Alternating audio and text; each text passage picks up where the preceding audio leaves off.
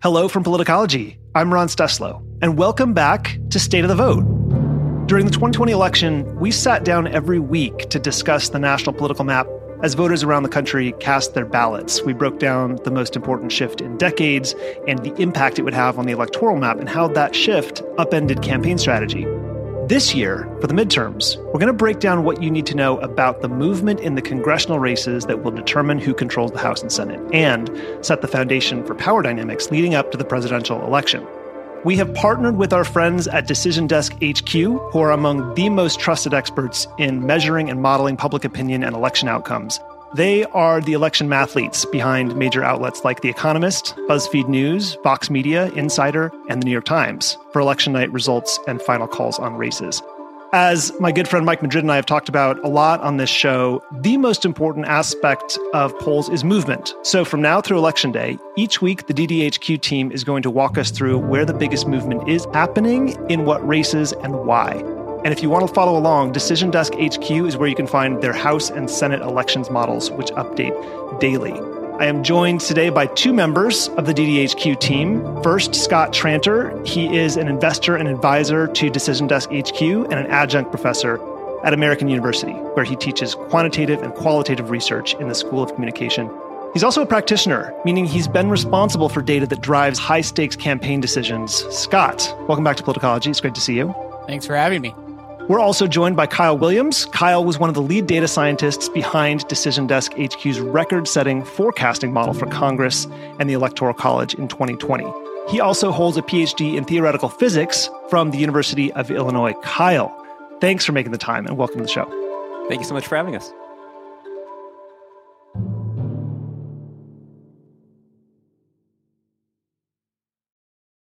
Let's start with the environment. And no, I don't mean trees and leaves. What do we mean when we say environment, Scott? And are there any big shifts to be aware of?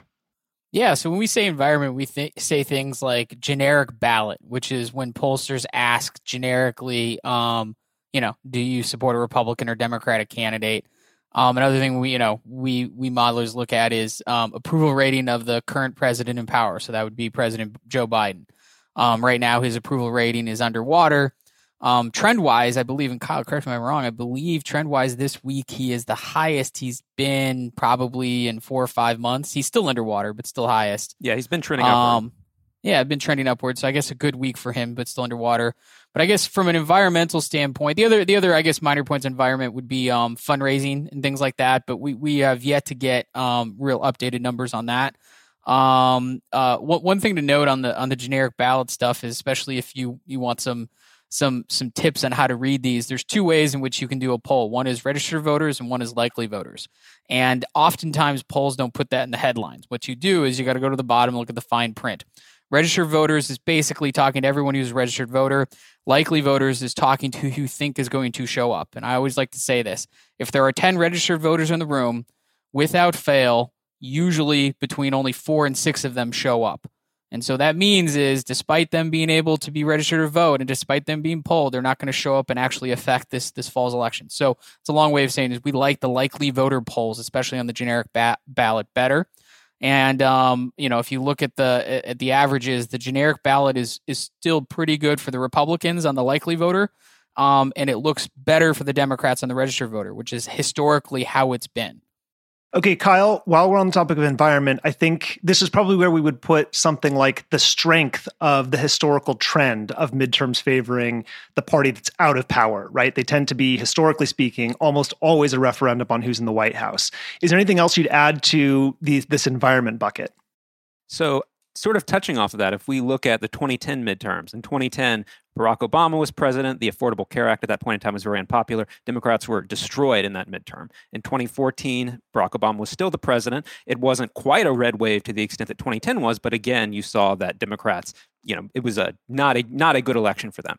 And then if you go to 2018, you sort of see the mirror inverse of that. Trump was president. It was sort of his midterm. He was quite unpopular around some of the things he and Republicans in Congress at that time were doing. If you just look at public opinion polling from that time period, and Republicans were washed out of Congress at that point. So what you would expect going into an environment like this, Joe Biden's first midterm election, is you would see okay, Democrats have a very narrow House majority. Democrats have a very narrow Senate majority. So if you just extrapolate these sort of environmental questions forward, you would probably say, well, Republicans should retake the House, and they should at least be able to flip one Senate seat. And one of the interesting things I think we're seeing now, and I'm sure this is something we'll talk about at much greater length, is that while Republicans do look like they are on track to flip the House, they look like, in our current forecast, probably to do so by a smaller margin than what you would expect for the party out of power to do. And it's currently a huge open question if they will even be able to flip that one Senate seat they need to reclaim the House majority. So I think that's one of the things that makes it really interesting where we are right now in 2022 compared to historically what you'd expect if you just extrapolated forward. This is a good point to pause and remind our listeners that this is why Democrats have spent a lot of time trying to reframe this upcoming midterm election as a choice election as opposed to a referendum election. And we spent a lot of time on other episodes talking about that. This trend, this historical trend, everything Kyle just outlined explains why they're doing that. Okay, let's shift to the Senate first. We'll look at the Senate, then we'll look at the House. We probably ought to start with a table set. Scott, the current balance in the Senate is 50-50. 34 of 100 seats are up for re-election. So Senate has 6-year terms. It means every 2 years, about a third of those seats are up for election. This year it's 34. How many of those are actually in play? What does it mean to be in play? Who's on offense? Who's on defense? What do we need to know? So when we say in play, we use the term toss-up. And a toss-up, and we're quantitative, so we've built a model that gives us a quantitative probability of an outcome. And right now, all we see is one race in the Senate that is a quantifiable toss-up. It's the Nevada Senate race. We have several races in what we call the lean D or lean R. And what that means is that race has a 65% chance or greater of going a certain direction. So like Georgia, we have it at lean D, which is roughly 65% chance that Raphael Warnock wins re-election there. Whereas in, let me pull up another one here. Say North Carolina, we have it at lean R, where we have it as Ted Budd at a 66% chance of winning that Senate seat. And so basically what we're saying here, at least what the model is telling us, is there's only one true toss-up, and that is Nevada, and that has it at 52% for Catherine Cortez Masto to win, which is mathematically a coin flip with a slight advantage to her because she's the incumbent. These ratings have kind of bounced around quite a bit, and especially in the last month, giving polling and things like that. And then when we get the fundraising here in about a week or so, they'll probably move around a little bit more, but they're also highly affected by the generic ballot, which we talked about earlier. It looks like a tough environment for the Republicans, given where we're at right now. The model has it at 50-50, right? Like the model's predicting the Democrats will have 50 seats, the Republicans have 50 seats, and because you have Vice President Kamala Harris as the tiebreaker, it gives control of the Senate to the Democrats. I also want to talk about biggest movers. So every week, several times a week, you guys look at what are the biggest movers, the races. And in this week, Wisconsin really stood out to me. You've got, there's a big difference between your model and 538's model. You are 94% certain Ron Johnson's going to win re-election, but they're only 58% certain. Can you talk a little bit about what's making up that difference, Kyle? Sure. So Wisconsin is really interesting because Wisconsin is a state where, Joe Biden very, very narrowly won that state in 2020. And here we are 2 years later. It's Joe Biden's midterm election. And again, as we spoke about a bit earlier, you would expect the president's party to do really badly in a midterm election. So here we have a state that Joe Biden won by just the skin of his fingernails 2 years ago. And we have a now two-term incumbent Republican, Ron Johnson, who has won re-election twice, the first time in 2010, taking out an incumbent Democrat, and the second time winning re-election at a point in time in 2016 when people didn't really even expect him to win. If you think back to 2016, actually, I think the National Republicans actually sort of left him for dead a bit and stopped spending on his campaign, but he pulled it out. And so essentially what you see here now is the model's looking at a multi-term Republican incumbent in a seat that Democrats barely won 2 years ago and saying, well, this is a year when Republicans should do really well because Democrats control the White House. Like Ron Johnson should be a layup for re-election because he's a multi-term Republican senator who's won difficult elections before in this state. He's well known in the electorate. If you look at Wisconsin as an electorate, Wisconsin is much wider than the country overall. Wisconsin's a very white state. It's not a particularly highly educated state if we think about things through the prism of educational polarization. And so if you're the model and you take those things, multi-term Republican incumbent, midterm, when Joe Biden is the president, state that doesn't have a lot of ethnic diversity, state that doesn't have statistically a very high level of education, those things should make it pretty easy for Ron Johnson to win re-election. Now, I know we're seeing a lot of polling recently that suggests that that our model sees as well that Mandela Barnes, who's the Democratic nominee, is a lot more competitive than I think you would expect based on sort of thinking about it from a fundamentals perspective. But what our model's really hearing is that we have a Republican incumbent, Joe Biden is the president. He should be a very clear favorite to win. Well, and to your point, Kyle, the polling shows it's competitive, but the DDHQ poll average, which looks at the polling and takes into account things like registered voters versus likely voters, as well as quality of pollster, things like that, the DDHQ poll average has Ron Johnson up 2.2. Four out of the last five polls had him up, including a Dem polling outfit called Civics, as well as a Republican polling outfit, Trafalgar. The only poll that had Mandela Barnes up was Siena College, which is a nonpartisan poll. And all these are likely voter polls. So they're what we would consider higher quality. Also, you got to look at the candidate finances, which is what the model looks at. And now this is a little dated and it'll be updated in a week or so when we get the numbers. But Ron Johnson had twice as much cash on hand and twice as many contributions as Mandela Barnes. So all those environmentals that you mentioned, plus the most recent data, the polling and the candidate finances really make it favorable for Ron Johnson. That being said, the model probability is not a prediction. It's a measuring stick of where we're at today. This model will change, especially if Mandela Barnes outraises or some of the polling starts going his way. Right now, I can't speak to why Nate Silver has it at 58%. He's pretty good at this stuff. I just know why ours has it so high. Okay, one more thing I want to touch on in the Senate. In Nevada, bouncing back to Nevada, which is my home state, by the way, there was a 10-point swing since the middle of last week in Nevada toward the Republican candidate, Adam Laxalt. This is in the Nevada Senate race. Can you explain what's driving that movement? I mean, over the past few weeks, we've seen a number of polls in Nevada that I think in particular, if you look at, I think over the past week, we've seen a few polls in the Nevada Senate race. I think we saw one likely voter poll from Trafalgar that had Laxalt up by 4. I think we saw another Data for Progress poll, which is they're a partisan pollster that had Laxalt up by 1, again, a likely voter poll. All of these things combined sort of continuing to indicate that Nevada Senate is a really competitive Senate race, but showing Adam Laxalt with some, continuing to have some advantage in polling against Catherine Cortez Masto, who again is the Democratic incumbent who only very narrowly won in 2016.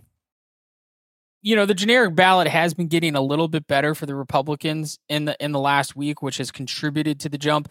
But the biggest movement, which you're looking for, the biggest 10-point movement for Laxalt just literally comes from some pretty high quality polls, likely voter polls, from Insider Advantage, Trafalgar Group, and Data for Progress. Now, there's some mixed partisan there. There's some Republican pollsters in there, some Democratic pollsters in there, but they're all pretty consistent. Now, there is one on there, Melman, which is a Democratic-leaning pollster who had Masto up 4. But, the DDHQ poll average has Laxalt up 3.5. So the way I would look at this is while there's been a big movement, the movement has come from the polling. We still slightly favor, the model slightly favors Cortez Masto. So the way I would tell people to think about it is, despite the polls saying that Laxalt's ahead by 3.5 points, the model still gives a slight advantage to Cortez Masto simply because of the environment simply because of her incumbency and the cash on hand she had. The last time we had good data on that, she had $10 million, almost $10 million cash on hand, and Laxalt had 2.1. I would expect another big swing here when we get the numbers in, especially if Laxalt is still considerably behind in the fundraising. But that's the big movement is the polling.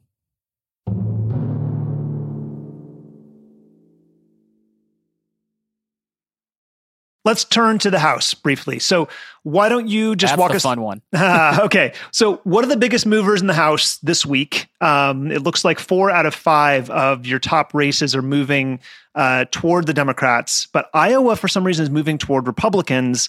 Do you want to explain what those are and what's up with Iowa? So in Iowa, I think the biggest mover we saw was in Iowa 3rd, I think, which is Cindy Axne. So I think it's interesting to look at the House delegation in Iowa sort of tracking how the country overall is transformed. So so Iowa has 4 congressional districts. In 2018, Democrats won 3 out of 4 of them, flipping 2 of those seats, holding 1, and then Republicans only kept 1 of those. Then if you go to 2020, Joe Biden's very narrowly winning election, and Republicans actually flipped 2 out of the 3 seats in Iowa that were held by Republicans. Cindy Axne's seat, Iowa 3, which this is basically Des Moines, is now the only seat in Iowa that Democrats continue to hold. And this past week, we saw a new poll in Iowa from Impact Research that had that poll as even. Now, I think it's interesting, like with House polls in particular, because there are so many House districts, we don't see as many polls for a given House district as we see for a given Senate district. But here, for example, we see a really competitive House district that Cindy Axne just barely held on to in 2020. And our model's looking at that and seeing that, that race should be really, really competitive given the outcome, given what this poll found, and given how we know Iowa's been trending toward Republicans more broadly over the past 10 years. Anything else in the House we need to be aware of right now, Scott? Not in the individual seats, but just the macro, the mean seat projection. I don't know if we're getting that next. Yeah. Why don't we do that? So the current balance of power outlook, right, has remained pretty consistent. You're predicting Republican control of the House with 75% and a 37% chance that Republicans win back the Senate. So why don't you talk a little bit about balance of power projections and whether or not these shifts, because the House confidence is, minus 2.5% from last week, and then the Republican confidence is up 2% from last week in the Senate. Are these kinds of shifts meaningful, or are they marginal at this point?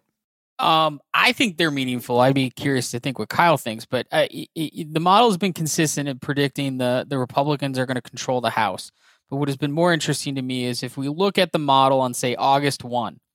On August 1, it thought the Republicans were going to have 235 seats, Democrat 200. As of today, it's 228 to 207. And now that may not seem like that's a 7-seat, reduction for the Republicans.